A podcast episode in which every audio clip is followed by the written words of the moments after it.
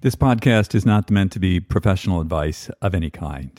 It is meant to be informative and entertaining. If you make any changes to your life, see the appropriate professional before you do so.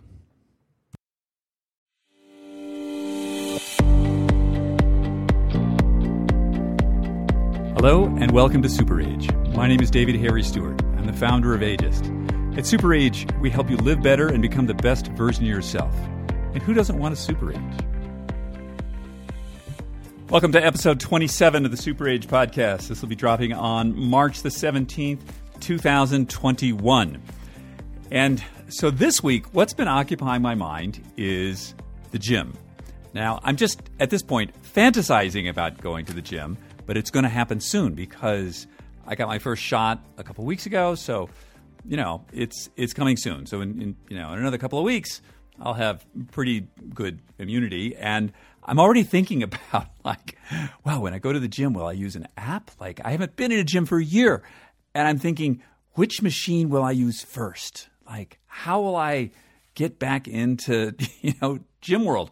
Because, you know, one of the implications uh, of the pandemic for me anyway is, you know, not going to the gym is my muscle mass has gone down a lot. Like, yeah, you can do a lot of squats with a kettlebell and push-ups and stuff, but it's, just kind of not the same thing. And you know, I've I've always thought since the beginning of Ageist that they're just like a the keys to aging well are really rather simple. Um, you know, people make make it very complicated, but it's really uh, maintain muscle tone as you possibly can, good posture, really very important, uh, and um, you know little bit of grooming here and there, right? So proper maintenance. Um, so, you know, thinking about, you know, when I talk about going to the gym and lifting weights and muscle, like I'm, a, I'm like, I'm 166 pounds. So even if I'm in there all day, you know, doing whatever, Arnold is not in my future. it's just not going to happen. Um, but I can, you know, I, I, I just know having not – lifted anything heavy for a year, my my body is is really different. So I'm really looking forward to getting back to that. And a big part of that is nutrition and and what one eats, when one eats it, and all that. And astonishingly, I consider myself somewhat informed on these topics. I have never spoken to a dietitian. Amazing. I don't know. We all have our, you know, blind spots. This is one of mine. So, as as part of the Inside Tracker platform, they um, assign you a dietitian and they go over your blood tests. And so, I had this remarkable conversation with my dietitian, who is Ashley Reaver, um, a week ago, and I thought, oh my gosh, this is just so really simplifying the massive confusion and conflicting information that's out there about what to eat and when to eat it. So we've got Ashley Reaver coming up to simplify the question of what do I eat and when do I eat it? We'll get her on in just a minute, right after we have a quick word from our sponsor. Today's show is brought to you by Inside Tracker, and we're doing an amazing giveaway with them, which we're going to tell you about in just a second. What is your inner age? Well, you know your chronological age, but do you know your biological age? That's known as your inner age. Inside Tracker will show you your biological age as well as an action plan of science backed recommendations with the goal of improving the quantity and the quality of the years ahead, which is what we all want, right? Founded by leading scientists in aging, genetics, and biometric data from MIT, Tufts, and Harvard, Inside Tracker is a personalized health and wellness platform like no other. What's their secret? Well, first, Inside Tracker uses its patented algorithm to analyze your body's data and offer you a clearer picture than you've ever had about what's going on inside you. Then Inside Tracker provides you with a concrete, science backed action plan for living a longer, healthier life and tracks your progress every day, every step of the way. You can find out your inner age too. So, we're teaming up with Inside Tracker to provide you with an exclusive giveaway worth over $1,700. You get a couple of Inside Tracker Ultimate tests. You get the Inside Tracker DNA kit. You get Inside Tracker's inner age test. You get a review with a registered dietitian to go over all the recommendations. And guess what? You get a fitness review with me. and we'll get to talk about uh, where your fitness is at for about half an hour. That'll be fun. Just go to weareageist.com slash giveaways slash inside tracker to enter. And that's a lot of slashes. So if you can't remember that, the contest is on the front page of the Ageist website. You want to enter today. This is a great platform. It's a great giveaway. It's $1,700. You get a half hour with me. Woo! so it's on the front page of the Ageist website. And uh, let's do this thing because change is an inside job. Hey, Ashley, how are you today? Good. How are you, David? Oh, I'm doing pretty good. As as prescribed by you, I had my um, oatmeal and chopped apple and my protein shake this morning. So awesome! Good way to start the day. I know. I love the oatmeal and the chopped apple. It reminds me of being a kid. It's like this sort of like yummy kid food, but you told me it was like really good for me to eat. So you gave me permission, yep. permission to eat it, and I love it now. I definitely started every single day with an instant brown sugar and apple um, oatmeal packet growing up. So oh I'm yeah, right there with you. Oh, the instant stuff is horrible. It's so bad for you. It's so bad for you. But the cook stuff, it you know that I put the oats and the water in a bowl and I put it in the microwave, and two minutes later it's done. It's yep. like how much more instant do you really want it? Like, exactly. come on, can't you wait two minutes? um, so thank you so much for coming on today. I'm. We had a conversation um, through Inside Tracker. Um, was that like a week ago? And where we went over um, all my blood work, and you had these like awesome things to tell me about food. I mean, I find like there's so much contradictory, um, confusing, and conflicting information around food. There's you know what I mean? There's not yeah. really that much conflicting information about exercise or like yeah. your money or stuff like that. It's all like pretty clear. but food, this like primary thing that keeps us alive, it's confusing. So yeah, for sure. Well, I think everyone eats, therefore everyone yes. thinks they are an expert in food. Um, which definitely, you know, people you're able to put out all sorts of stuff and nobody fact yeah. checks it or make sure you have no education to be able to talk about it. Yeah, the internet. I mean, you can say anything on the internet. Who? Yep. so, so you're here to clear up some stuff, um, and so the the first thing I, I, have so many questions. I have a whole list of questions here. We're going to go through, um, but so the first thing that I find is super interesting is this idea of macros, and um, so macros have nothing to do with macrobiotic. Right. that's, that's something else. So um, tell us wh- what are macros and why do we need to know about this? So macros are the macronutrients that you eat in the largest amounts in your diet. They're also the nutrients that contribute calories. So there's four macronutrients. You often only hear about three, um, but protein, carbohydrates, and fat are the primary three that people would build, you know, a macro plan around. But alcohol is also a macronutrient. It's one that also contributes calories to the body all of the other nutrients um, so water fiber vitamins minerals those are all considered your micronutrients and macronutrients are supposed to um, well the macronutrients provide more than just calories they're also providing kind of the building blocks for your body to meet other needs that it has as well um, and typically those are kind of quote unquote prescribed to people to give a little bit more structure than just eating a certain amount of calories. And it is important. You can certainly eat 2,000 calories of just fat or just carbohydrates or just protein. You're definitely going to be missing out on not just the benefits, but the requirements that your body has for those other macronutrients as well. So let's talk about what these macro. Um, we know what alcohol does, um, yeah. so we can we can leave that one off. We're all very versed in that. Um, but let's talk about like protein, carbohydrate, and fat. Um, so, protein. Why do I need protein? So, proteins are so much more than just muscle. And I feel like that's kind of the only thing that people think about with protein now um, is lean muscle mass. And it is incredibly important for that too. Um, but we need to eat proteins because the building blocks of proteins are amino acids. And those amino acids are, are used in the body for all sorts of things. Like proteins are also messengers in the body. Um, so having enough protein, there's a base minimum for how much protein you need, and it's more um, than just maintaining your lean muscle mass, although that's certainly a benefit of it. Um, if you're trying to make any changes to your physique, protein is something that also gets kind of increased a bit as well to try and deposit. You can think about muscle as basically depositing additional protein as well as additional calories in the form of muscle on your body.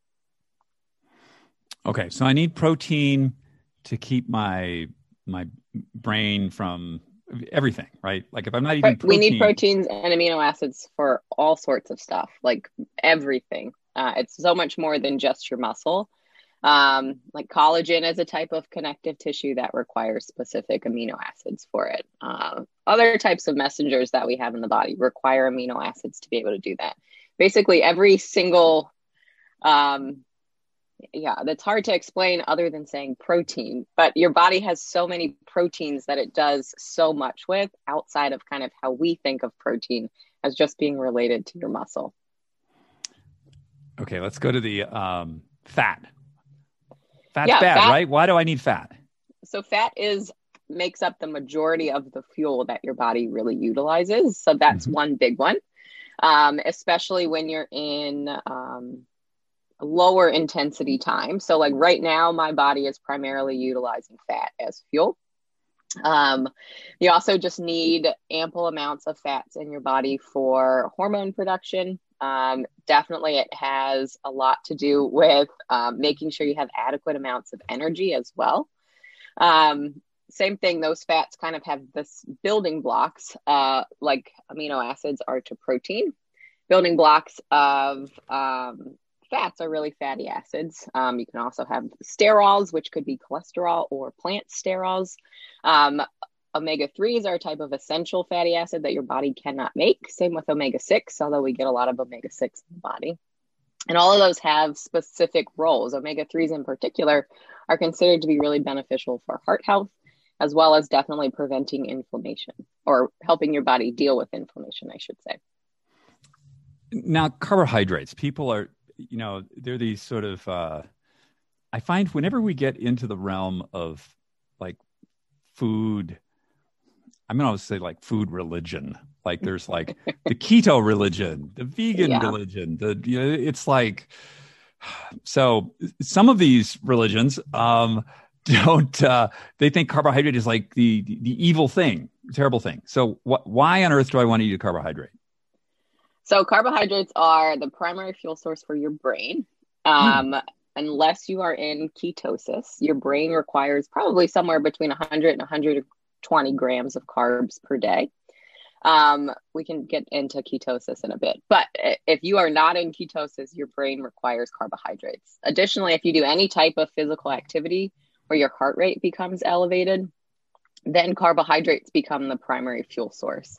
And carbohydrates are the only type of fuel source out of protein, carbs, and fat um, that your body can kind of regenerate um, super quickly in order to produce like very fast muscle contractions.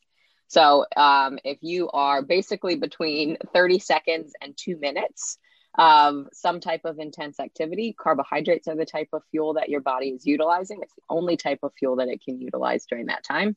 And then if you do longer endurance activities, like over 90 minutes, again, carbohydrates really come in as being the only fuel source that's available. Um, to, you can think about it again. It's like regenerating or recharging your muscles so that they can fire again and again and again.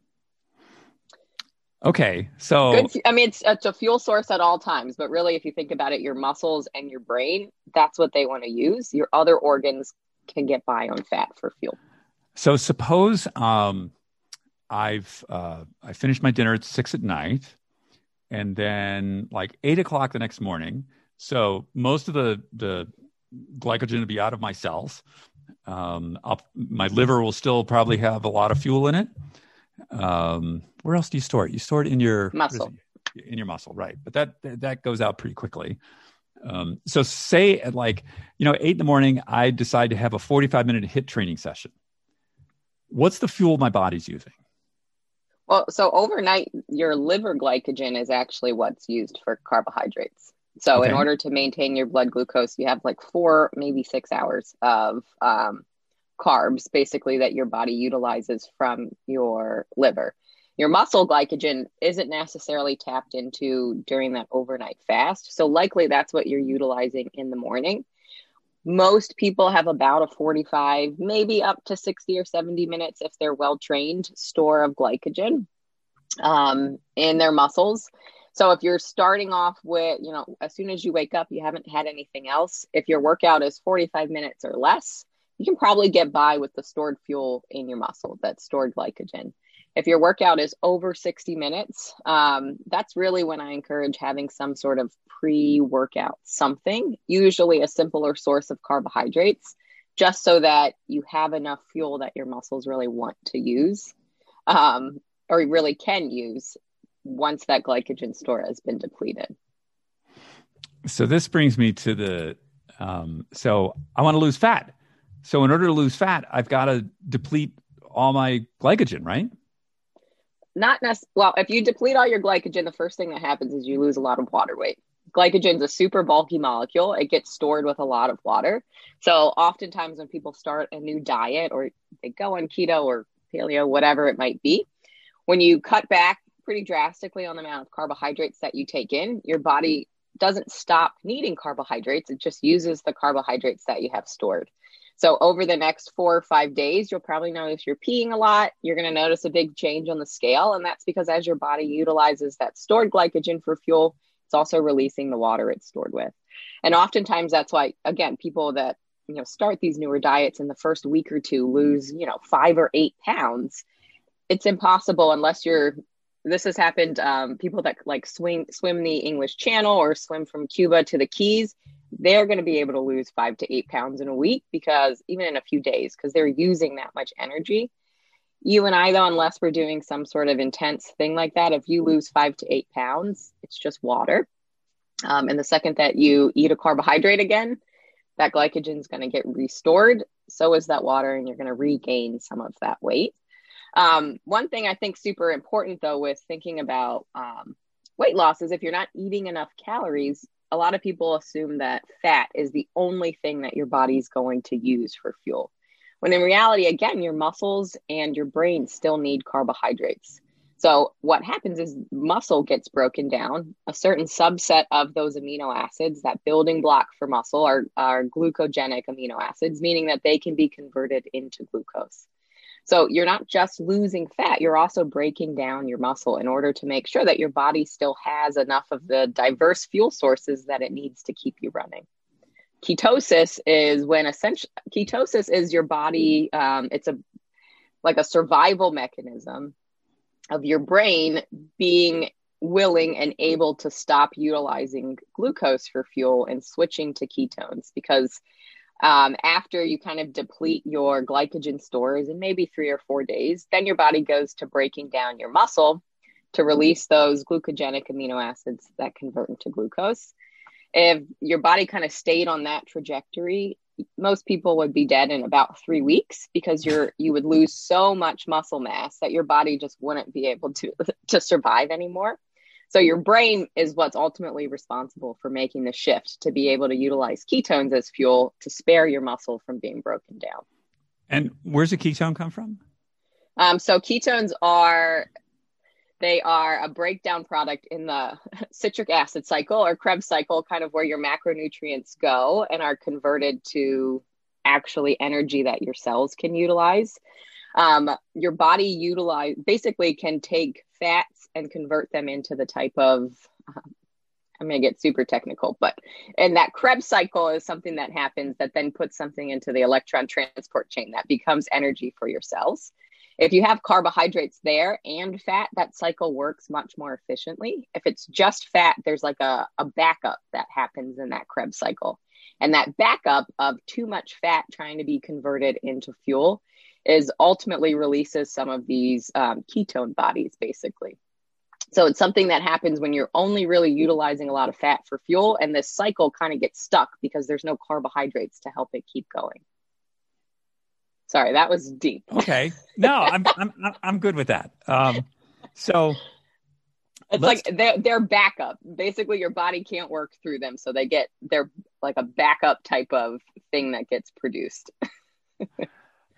so generally the two things that um, people are interested in is they want to build muscle especially as you get older um, uh, there's a thing called sarcopenia mm-hmm. um, which means you're losing muscle mass. And so muscle's like a really important, very important thing for a lot of reasons. It keeps you keeps you strong, keeps your bones strong, but it's also, you know, it's a metabolic part of your body. Yep, exactly. Uh, so so you want to build muscle. Okay, that's great. Um, and I want to lose I want to lose my fat. So how do I I mean from what I understand here is I need a in order to build muscle, I need a calorie surplus to do that. But to lose fat, I need a calorie deficit. Square that for me. How do I do that? Yeah. So I think an important place to start is stepping back and, and what and thinking about what your metabolism is. Metabolism is such like a buzzword that's out there, but all your metabolism is is the amount of energy that your organs require to keep you alive. Um, and we don't really get to dictate, you know, I want my liver to use this much energy today, or, you know, I want my kidneys to, to increase the amount of calories they need to help me create a, a calorie deficit. But what we can control is the amount of muscle mass that we have. And the more muscle mass that you have, the more energy your body's going to need. And something that happens as you age, as muscle loss does happen at a, slightly accelerated rate, is that also causes your body to require less energy. So, especially if you're kind of eating at the same, um, let's say you're eating the same way you always have, now you're losing a little bit of muscle, not really through any fault of your own, but as you're losing muscle, the amount of energy that your body requires is also decreasing. So if you're still eating the same amount, then you're going to be in a little bit of a surplus that your body's going to store away for for energy use at a later time. And that's typically part of the reason why most people, as they age, see a shift in um, muscle mass decreasing and body fat increasing, even if there hasn't necessarily been a big change.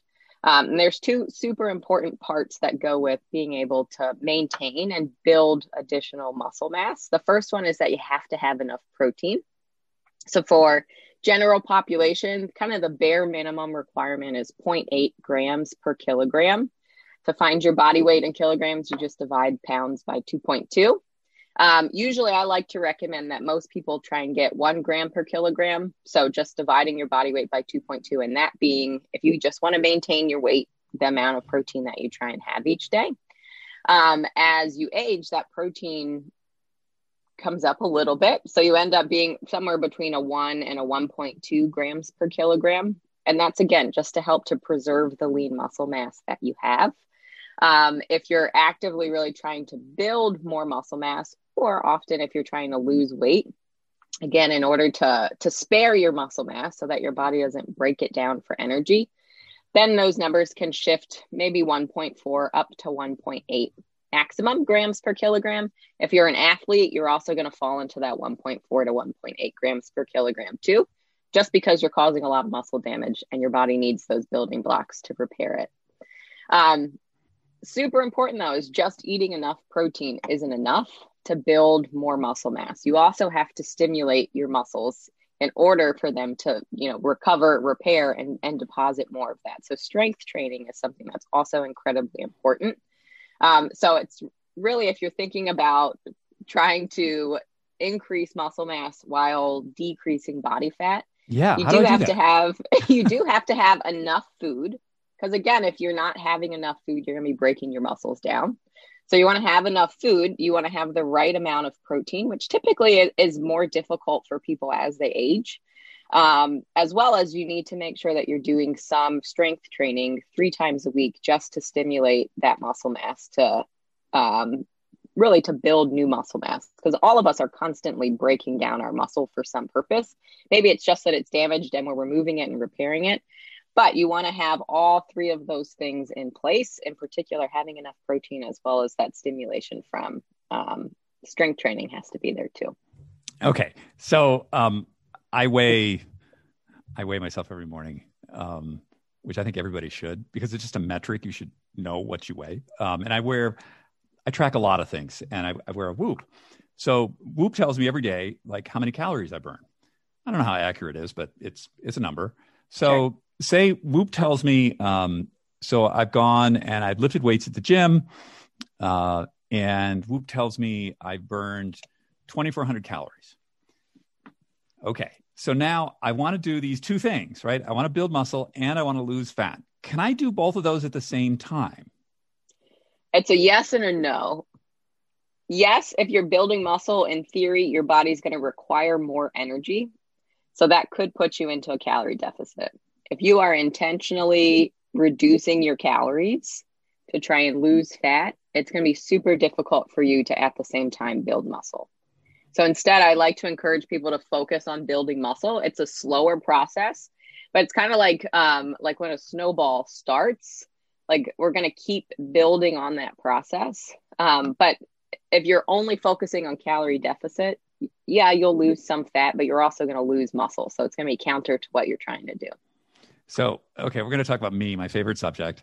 So, so Whoop tells me, all right, David, you've burned 2,400 calories today. And how many calories do I need to eat to for my mission, which is build more muscle and lose fat? So, what? Should, how many should I have? I would say honestly, a good place to start is just not being in a calorie deficit at all. Okay. And making sure that you have enough protein in your diet as well. Okay, that's so a good place to start. For a lot of people, 2,400 calories is hard to do naturally. Eating is like a sport. Um, it's something that you can't just expect is going to be. Eating perfect. is a sport. Oh, that's it the is. quote of the day. I like to think like with triathlon, eating is the fourth sport of triathlon. You have to put just as much effort and time into eating enough calories as you do as you're training. I've heard I've heard I mean, I don't have a problem eating a lot of food. I I, I eat a lot of that's my like our grocery budget is insane. Um, but I know like women who eat like 900 calories a day or a thousand. Like, how do uh-huh. you stay alive? Uh, very know. like sluggish, tired, thinking that something's you know maybe their thyroid's off when really you're just not giving your body enough energy. One of my favorite things is to work with uh, people and encourage them to eat more food and just you know the feedback. I have so much more energy. And it's like you know it's funny what when you feed your body what like how you can feel being constantly tired is not normal. Um, it doesn't mean there's a thyroid issue. You have to eat enough food. But we have to so now that okay so we'll get back to me again. So i've 20 whoop says 2400 calories and um, i've taken on serious eating as a sport and i'm i've managed to eat 2400 calories. But the trick here is what's the macro balance? So the carbohydrate protein fat balance that will get me what I want. How do you like what what would you say that would be? So of those three macronutrients, protein and carbs have calculations. Fat does not. Um, so really I like to start with protein. And the zone diet was a thing, I think in the 90s and early 2000s, um, of your macronutrient percentage always being the same no matter how high your calorie needs are. And that's not true um, because what you can do, you know, if you're thinking in kind of that mentality, is have way too much protein in your diet because you're trying, you know, especially for people that have higher calorie needs. Um, you know, if you eat 30% of a 3000 calorie diet from protein, that is way too much protein for your body. Um, instead, what's going to happen when you eat excess protein is mostly uh, you're going to use protein to up until a point that your body can utilize those amino acids, let's say for muscle building. But then excess protein, your body's going to break that down for those amino acids that can become glucose so that your brain and muscles can use it. Um, so instead, you want to go on these kind of specific formulas. Protein is really the one to start. So figuring out, you know, what your goals are. If you want to maintain your body weight, um, maybe you're not super active. Again, one gram of protein per kilogram of body weight. So just dividing your body weight by 2.2. If you're actively exercising um, or trying to build muscle, or I should say exercising and trying to build muscle, or you're trying to lose weight, so you are doing kind of an intentional calorie deficit, then you'd want to shift towards that 1.4 to 1.8 gram per kilogram. So that's going to give you your protein, like uh, your protein needs, and then you can deduct that. Protein has four calories per gram. So, you know, roughly, let's say that somebody has a 100 gram protein requirement. That's going to be 400 of their 2,400 calories comes from protein. So then you need carbohydrates and fat to help you make up the other 2,000. Um, for carbohydrates, you know, we have a base minimum of 100 to 120. And I would strongly encourage people to not take that base minimum as that's what they're going to do. Like that's if you are never getting out of bed for your brain to function, you should have 100 to 120 grams. Once you put your foot on the floor out of bed, your carbs needs are going to increase. Um, for most people, I would say that probably starts around 150 grams a day. And then the more active you are, that carb need goes up. Um, and the calculation for carbs isn't necessarily like there are some I'm sure that you could find that are just based on your body weight.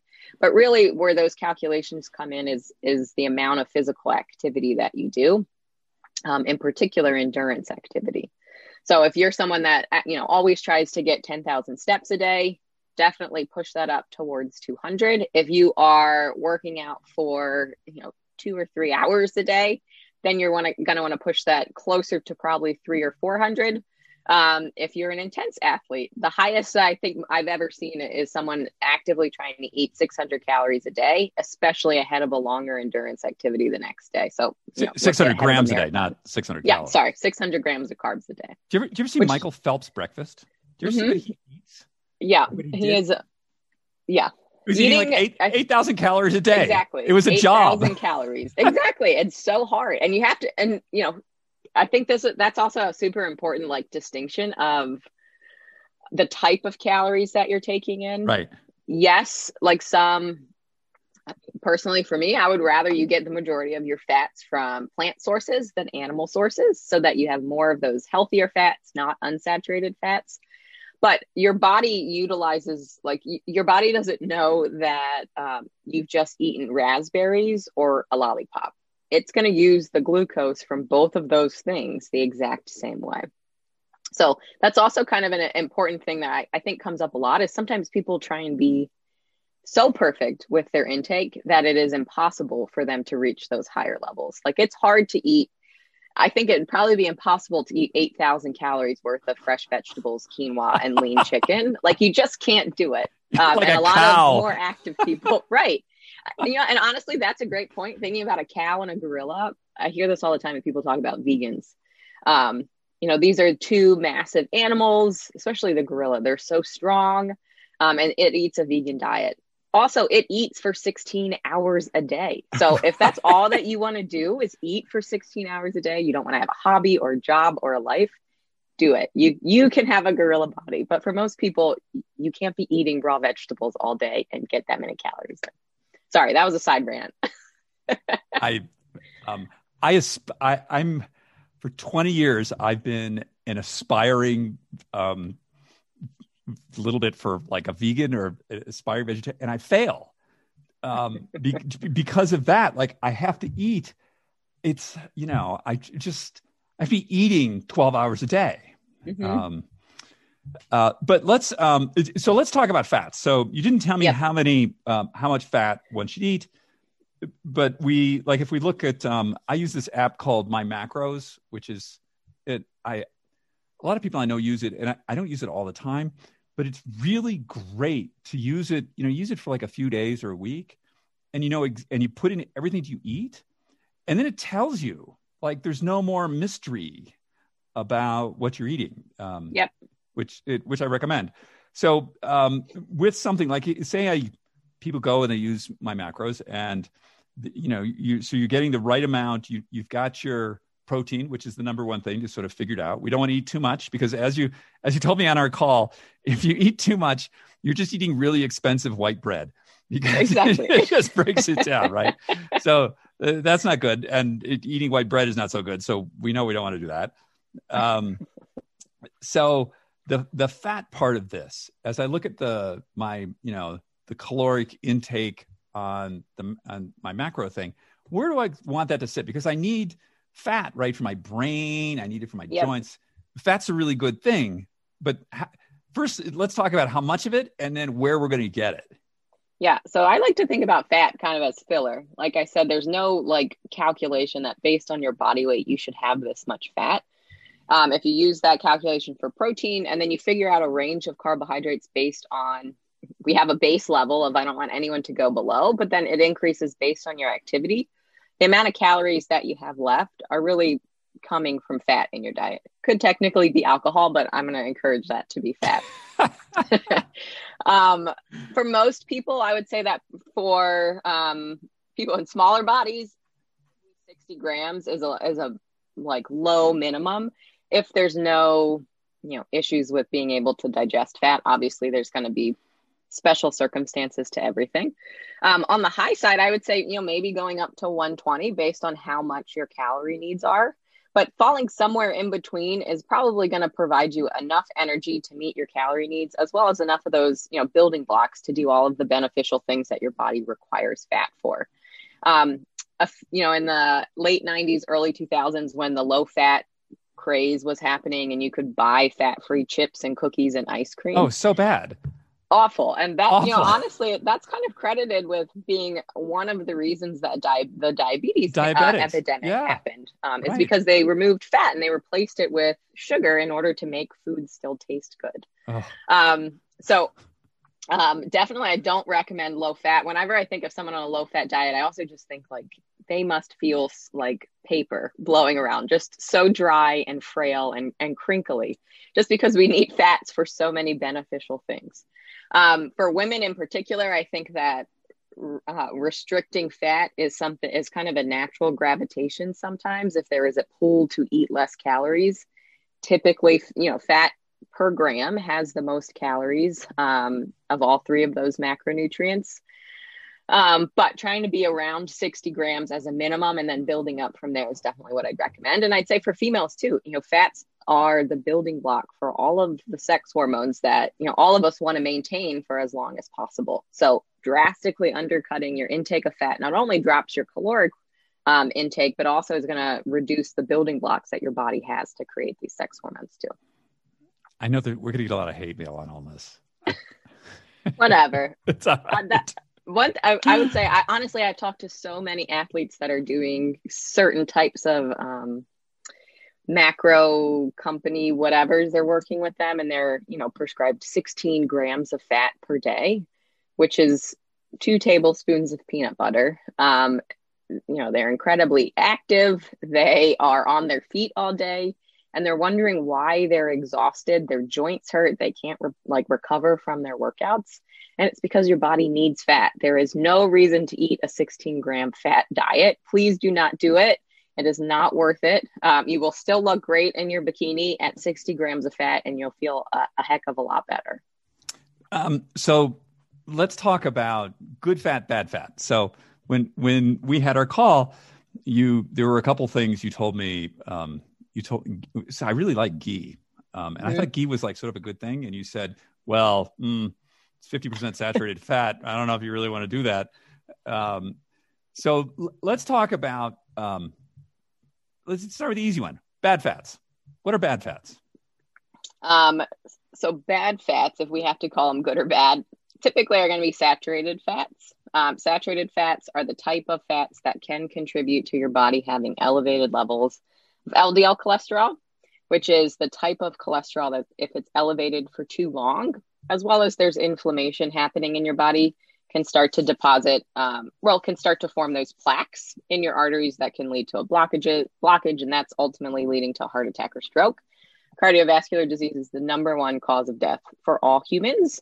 Um, so monitoring that ldl level is one way that we can try and at least prolong um, or prevent as much as possible developing that cardiovascular disease um, saturated fats mostly are going to come from animal products. Um, so typically, if you see fat in meats, a large percentage of it is gone, going to be saturated fat. Um, same thing with butter, dairy, um, or sorry, butter, half and half, ice cream, anything like that is also going to have a really high percentage of saturated fats in them. How, what, um, what, about fish? So, um, you know, like, uh, I don't know, really fatty fish like a salmon. What about that? So it has some saturated fat in it, but for the most part, the types of fat that you'll find in fish are going to be more so these unsaturated fatty acids, mm. um, including some omega 3s. Not all of it's omega 3, but a large part. Eggs are another good example there. A lot of the fat in eggs is not the saturated type of fat. Um, yes, there's still saturated fat that's in there, but relatively speaking, for a protein source, it's a pretty uh, it's a protein source that's pretty low in saturated fat. Um, outside oh, of animal, I, I, yeah, I got to stop go you there. So the egg. So let's. So there is all this talk, right? Um, eggs, cholesterol, um, bad for LDL. You know, I remember my doctor telling me like ten years ago, like, oh, well, maybe you should like cut back on the egg yolks or something. So, what's up with that? Is that you're telling me eggs are okay? Yeah. So dietary cholesterol, which is high in eggs, typically why eggs uh, every four or five years just get slaughtered. Um, a new study comes out and the media takes like one sentence out of it um, and then decide that eggs are, are no longer a good thing. Then like a few years later, it's, you know, reversed. Um, dietary cholesterol is what you find in eggs as well as shellfish, mostly like lobster, um, shrimp, and crab. And that dietary cholesterol, you know, how our body absorbs nutrients. It's not that we eat cholesterol and it automatically gets absorbed and becomes cholesterol in our bodies. It goes through the same process that our body does for breaking down, um, basically, for breaking down other types of fats and absorbing them and then repackaging them into other things.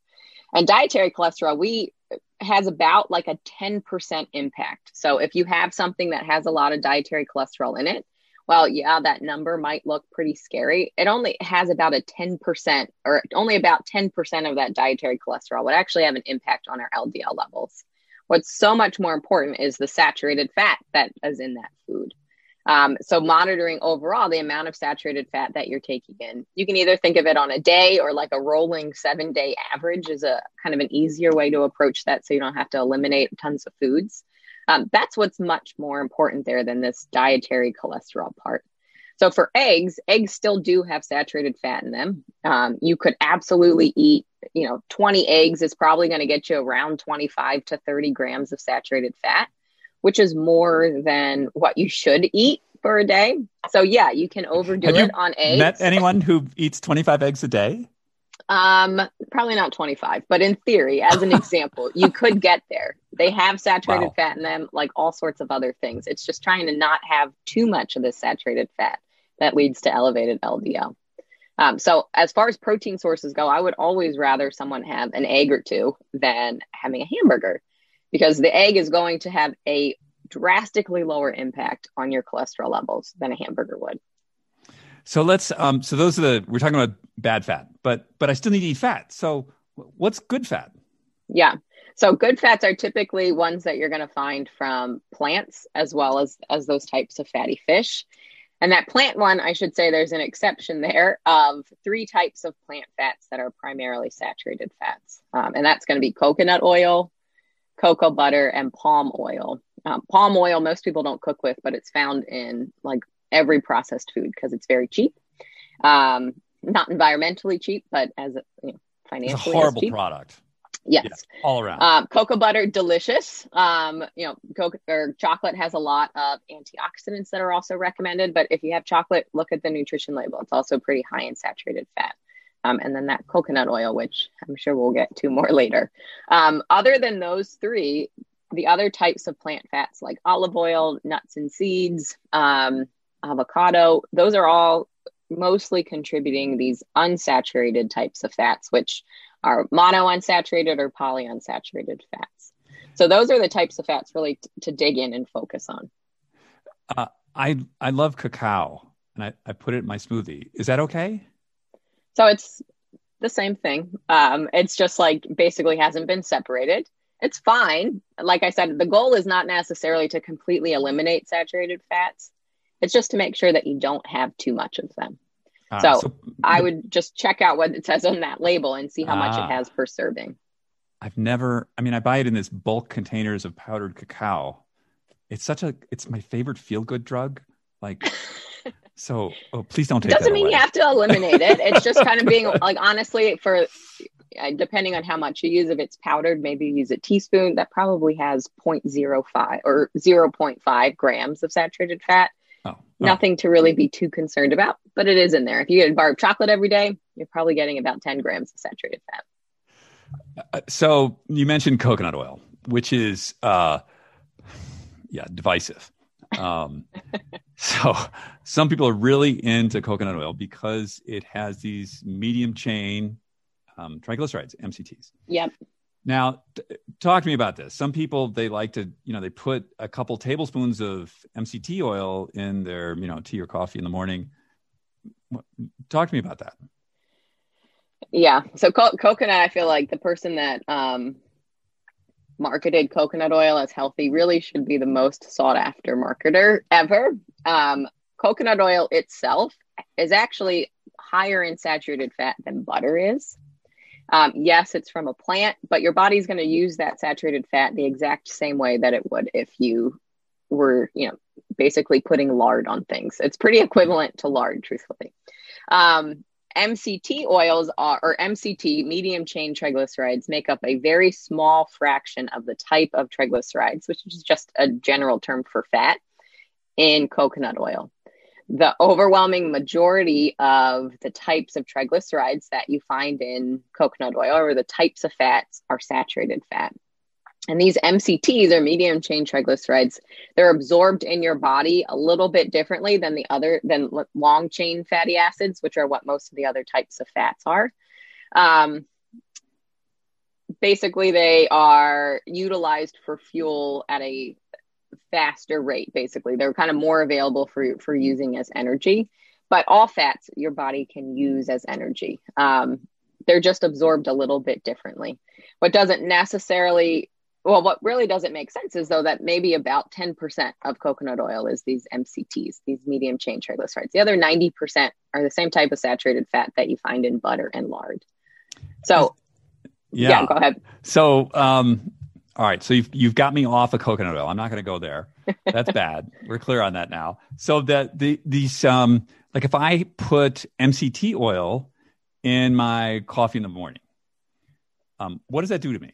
Is that good or bad? On it's expensive. Um, I would say MCTs like in isolation only exist in this supplement form. So don't hmm. choose coconut because you want to get MCTs because overwhelmingly they're not going to be there. Um, it, honestly, there's not a huge difference. It's uh, your body's going to use it as energy. So it's an expensive way for you to be able to eat maybe 100 calories in the morning. Um, there's no different like it doesn't do anything different for your body than any other type of macronutrient that could contribute 100 calories basically. Yeah marketing. it's a buzzword. I think people use it a lot with that coffee that has butter and fat in it. Yeah. It's energy that your body's going to use um, just a very expensive energy source. Okay one so, thing that also comes up a lot is on yeah. intermittent fasting, people adding yeah. this to their coffee. It does, if you eat any type of caloric something, it stops your fast. So, just as a note, I feel like those two things tied together a lot. Um, you know, starving yourself for hours after you wake up, but having a cup of coffee with MCT oils in it, it still stops your fast. And at that point, you should just eat food. All right. So, um, let's go to one of my other big confusions here. Uh, so intermittent fasting seems like um, intermittent fasting means like um, eating during a controlled window, whether that's you know 8, 10, 12 hours, and then you don't eat in the other period. How does that interface with I want to go to the gym? So how do I do that? Yeah. Uh, let's see. I'll say a few things for intermittent fasting. What's I see people do this incorrectly all the time. Intermittent fasting is extending the fasting window of sleep, basically. Intermittent fasting is not choosing to starve yourself for long hours during the day. Um, so if you eat breakfast, then intermittent fasting is not, you know, not eating again until 6 p.m. or something like that. Once you start that feeding window, it is super important that you still eat at pretty consistent intervals. Um, if you are trying to exercise in the morning and intermittent fast, I wouldn't recommend it. Um, just because, you know, if it's a 45 minute workout, you know, you have those glycogen stores that are available for your body to use during that 45 minute window. But on the back side of that, your body's going to try and restore those glycogen stores that you've utilized during that time.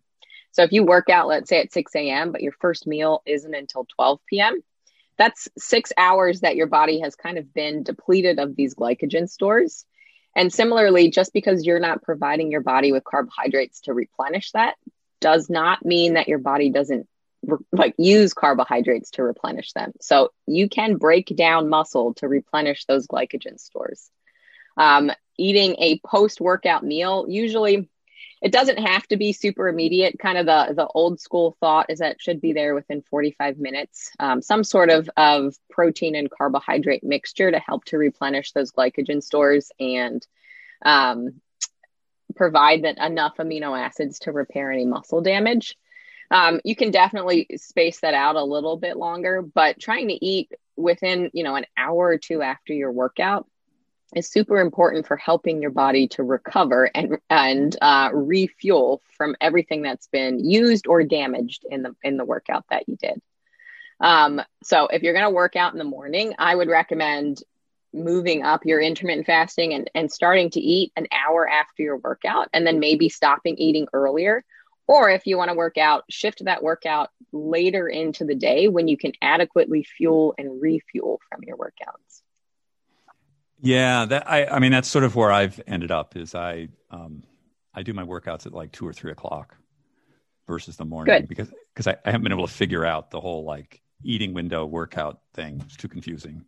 Yeah, and I think this is a lot of um, like different things coming together that have absolutely nothing to do with each other and trying to kind of make them work together. It's not going to work together um, because truthfully, all of the studies on intermittent fasting you know, while there's recent studies on humans, the majority of them are done on, you know, rats or worms or whatever else that's out there. They're not intentionally exercising those organisms no. while they're in these studies. Rats don't um, do so, deadlifts. no, maybe no. they run on a little thing, but yeah. um, there's no like the the intersection of intermittent fasting and sports nutrition hasn't really happened. Um, so I think there it's it's kind of important to pick your goal and what your focus is. Right. Um, if you really want to focus on building muscle, working out, and then not helping your muscles recover, probably not the best thing to do. Um, one thing I think is important with intermittent fasting too is getting on a consistent eating schedule is honestly the biggest benefit of intermittent fasting. Um, there's no research that shows that eating in a six hour window is any better than eating in a 10 hour window. So it's just figuring out what which one of those windows is most realistic for you to to be able to stick to and trying to do that consistently. Just mm. like hmm. you and I work better on a schedule if we're waking up at the same time, roughly eating at the same time, going to bed at the same time, we feel our best. Um, your digestive tract also deserves the same type of, of schedule and rest. And your body likes a schedule, and your digestive tract certainly fits into that as well. So that intermittent feeding or intermittent fasting, that feeding window, is just being consistent with it is much more important than trying to condense it drastically. Yeah, I, have actually been reading about the the sort of the circadian rhythm of eating, mm-hmm. and that and exactly this that um, they were saying that a lot of the benefit of intermittent fasting is simply staying on um, on a like on a circadian rhythm. Just like you don't want to mess up your sleep schedule, you don't want to mess up your eating yep. schedule. Exactly. And, you know, food obviously has plenty of great things in it, but it's also a ton of work for your body to be able to handle. Um, and if you've ever had a meal like right before you go to sleep, typically you wake up feeling hungry. And that's because your digestive tract hasn't really gotten a, a chance to sleep itself. It's kind of mm. working mm. throughout the night to deal with that, um, which I always think is just an interesting like insight of you eat a big meal at night and then you wake up and you're starving when you would kind of expect that you'd be full um, that you would be able to last a little bit longer into the day. Eating is a sport. so, um, you um, when we when we had our conversation last week, um, we were you know you mentioned some foods to me, and um, you know I said oh like you know I've started this like oatmeal and apple thing, which very comforting, um, and then you mentioned barley, and I was like barley, like it, yeah. okay, it's like a component of whiskey, but like what? what is, and so my guess is I probably have a blind spot on a whole bunch of foods that I could be eating that I'm not eating. Um, so, uh, wanted to tell people about barley, and maybe there's like some other foods that we just have blind spots about. Sure. So, barley and oats are the two kind of specific types of foods that are really high in, in a type of soluble fiber. Um, and soluble fiber is so important for not only your glucose metabolism, but also for helping your body basically increase its utilization of cholesterol. Um, we need cholesterol for all sorts of things, but we don't really get to dictate that. Um, one of the things that we need it for is producing bile, which is a digestive compound that helps us break down fats into a small enough form for us to be able to absorb them in our small intestines. Typically, that bile gets recycled at 97%. Um, it's super, super efficient. But when you have um, soluble fiber in large amounts in your in your diet, it traps that bile and transports it out since we need it, the body has to produce more of it. And it does that by utilizing our cholesterol store. So now we've taken basically um, something that you know we use at maybe 3% of replenishing bile. Now we're using it at a much, much faster rate. And that soluble fiber in the diet is so, so important for just helping to keep your cholesterol levels down. Otherwise, they can accumulate if we're not using them, using that cholesterol at a high enough rate. We don't really get to dictate that uh, we need cholesterol for hormones. We can't decide, like, we can't just think, I want more testosterone today, or, you know, I'm going to intentionally increase my cortisol, um, or I'm going to put more cholesterol in the um, cell membranes of all of the cells in my body. But we can intentionally increase the amount of cholesterol that gets used for producing bile. So that's the backstory of this soluble fiber. Um, barley and oatmeal, they contain a specific type of soluble fiber called beta glucan, which I kind of just like to think about as the stickiest type of the soluble fiber. It's the um, most, uh, well, it has the highest rate kind of of removing that bile from your circulation. Um, and barley, most people I feel like have only ever eaten barley and beef and barley soup. Um, but there's so much more that you can do with barley. I like to think about it as just like the carbiest rice that you could imagine. It's pretty similar to farro. Um, but you can swap it in anywhere that you would use rice or anywhere that you might have some type of a grain. Um, just as again, another way to really boost this soluble fiber that you're able to take in, helping to reduce those cholesterol levels. I never, until you just explained it, I never understood how eating fiber removes cholesterol from my blood. Like I was thinking, like, well, how does this work? It gets in my bloodstream and then it like scrubs my arteries. I don't understand. Okay, that was great. Now I get it. Thank you for that. Um, yeah. So other foods I would say are often yeah. neglected. Beans are another humongous one. I think it was the whole. Well, there's been a lot of iterations of low carb. Most recently, paleo has said that beans are terrible for you beans are honestly one of the best things that you can eat. They're super high in the soluble fiber. They're also a great source of protein. Swapping animal protein for plant based protein like beans is going to decrease your saturated fat intake and drastically boost your fiber intake with just one swap. What's your favorite bean? Uh, I like white beans a lot, honestly. Oh. Um, if you make your own hummus, making hummus with white beans instead of chickpeas is a game changer. It's super good. Oh, wow. I'm into the aduki bean. Yeah, very exotic. Yeah, uh, I don't. I, yeah, I don't know. I just I, I like the taste. Um, Pinto okay. beans are also very good, in my opinion. so we've got um, uh, okay. So there's barley. Um, there's beans. Um, I'm sort of into the mushroom thing. You like is mushrooms good? Yeah, so mushrooms, I would say um, they're super high in a, in a specific antioxidant, selenium. Um, and that is part of kind of our body's antioxidant defense network. Um, in itself, it's also supposed to be antifungal and may be helpful for other things. Um, there's no real research. There's so many brands that are coming out with all sorts of functional mushroom mm-hmm. products, and there's no research on any of those. But if you look at the nutrients that are contained in mushrooms, like those are beneficial things to eat in higher amounts too. I would say also if you're trying to reduce your intake of meat, mushrooms are uh, pretty high in umami, that kind of like meaty mm. um, taste. Right. Um, so, you know, swapping out meat, but adding in a lot of chopped mushrooms to your beans. Tomato paste is another thing that's super high in umami. That can still give you that same meaty flavor without Mushroom requiring it. Exactly. Yeah. Requiring the amino, it's just amino acids that you find from meat. That's what makes it taste meaty. These foods are also high in those amino acids that our tongue perceives as savory. Um, give me two other foods that like I should be eating that I'm probably not. Um, I love berries. I would say as far as mm. fruit goes, berries are a really great one just as how much fiber they contain and they're relatively pretty low in sugar. Um, broccoli or Brussels sprouts would also be really good ones. Cruciferous vegetables are also incredibly good for you. So any of those vegetables that may make some people a bit more gassy those are good veggies for you to eat. Bok choy, broccoli, Brussels sprouts. Um, now I'm blanking on them, but anything that's in that cruciferous family should definitely be included in in your daily menu pretty often. Oh, one more: sunflower seeds. Um, oh. Sunflower seed or sunflower seed butter is really the best source of vitamin E, another type of that antioxidant that your Sa- body uses. Saturated fat. Um, it might have some. Peanut butter has some saturated fats. Most fats are not going to be saturated fat free. Mm. Um, but if you're comparing sunflower seed butter to butter, coconut oil, or butter, the ratio is very, very different. okay. And um, if cruciferous vegetables make people gassy, what do they do?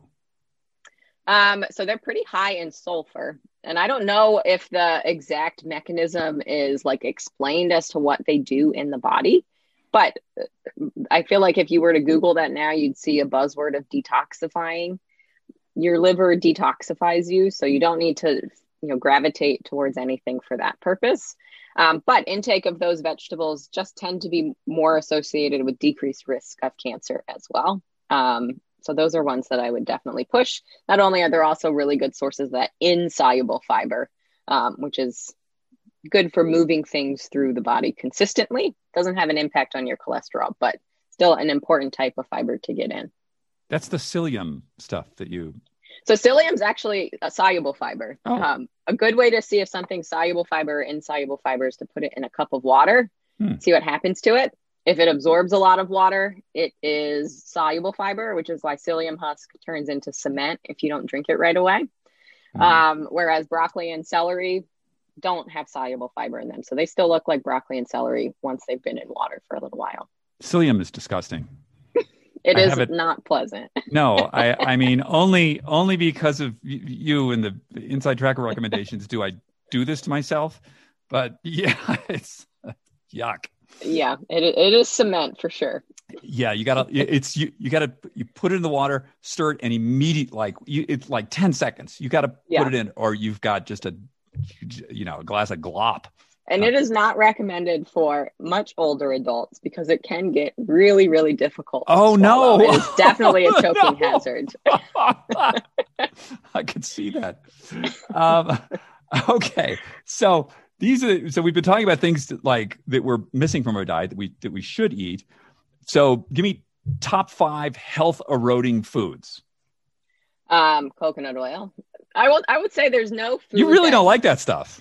I think it's fine. There's no food that you should not eat, blanket across the board, other than poisonous mushrooms or foods that you're allergic to. Coconut oil, I think, just grinds my gears a little bit because so many people intentionally add so much of it to their diet, right? And then wonder why they have high cholesterol.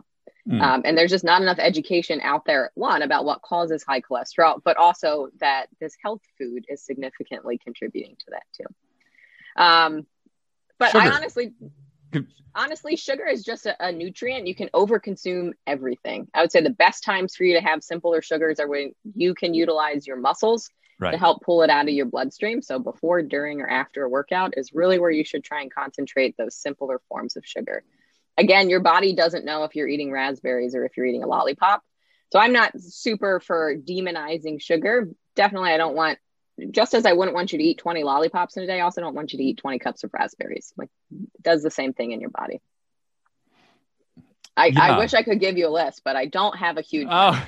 foods that are lower in saturated fat. But that doesn't like my mom makes great fried chicken. Do I eat it every day? No. But if I go home and she makes me fried chicken for my birthday, I'm absolutely going to eat that because it's not something that I eat all the time. Right. Um, steaks. You know, if I have a steak every now and then, it doesn't have an impact on on my health because it's not something that I'm eating three or four times a week. I th- I think that that's. Um really, really wise to keep in mind that this idea of, you know, this sort of, I need to think of another word, but sort of religiosity around certain sort of eating patterns. Um, you know, ease up. Yeah, we're not perfect.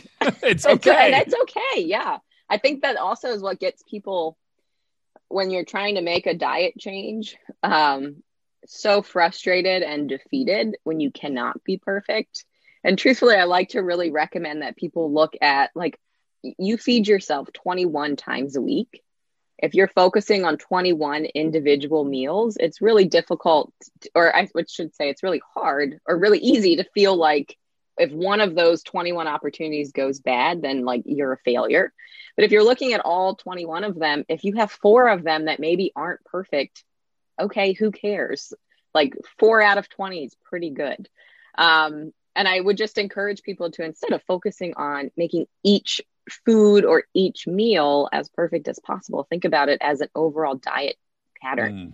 Including one food or excluding one food isn't going to have an impact. It's really how all of those foods kind of like interact with each other. And that's why most research is on a meal pattern being beneficial for health, not necessarily the research that comes out about like if you eat a chili pepper or blueberries or like that doesn't take into account everything else that you're eating. And that's really what's hmm. more important than just focusing on these singular foods. I once went, um, I was invited to um, an Oktoberfest um, dinner with like half a dozen of the world's foremost longevity scientists. And I was really excited to see what do longevity scientists eat? Like, I mean, I, I, right? So I go in there, and what is it? It's um, sausages and cake. And I looked at this. There's a whole spread of this stuff. There's like five cakes and all these different kinds of German sausages and stuff. And I was, and so um, I asked them. I said, "So um, help me to square this." And they're like, they basically said, "Dude, lighten up. It's Oktoberfest. We're all going to die at some point anyway. Have a piece of cake."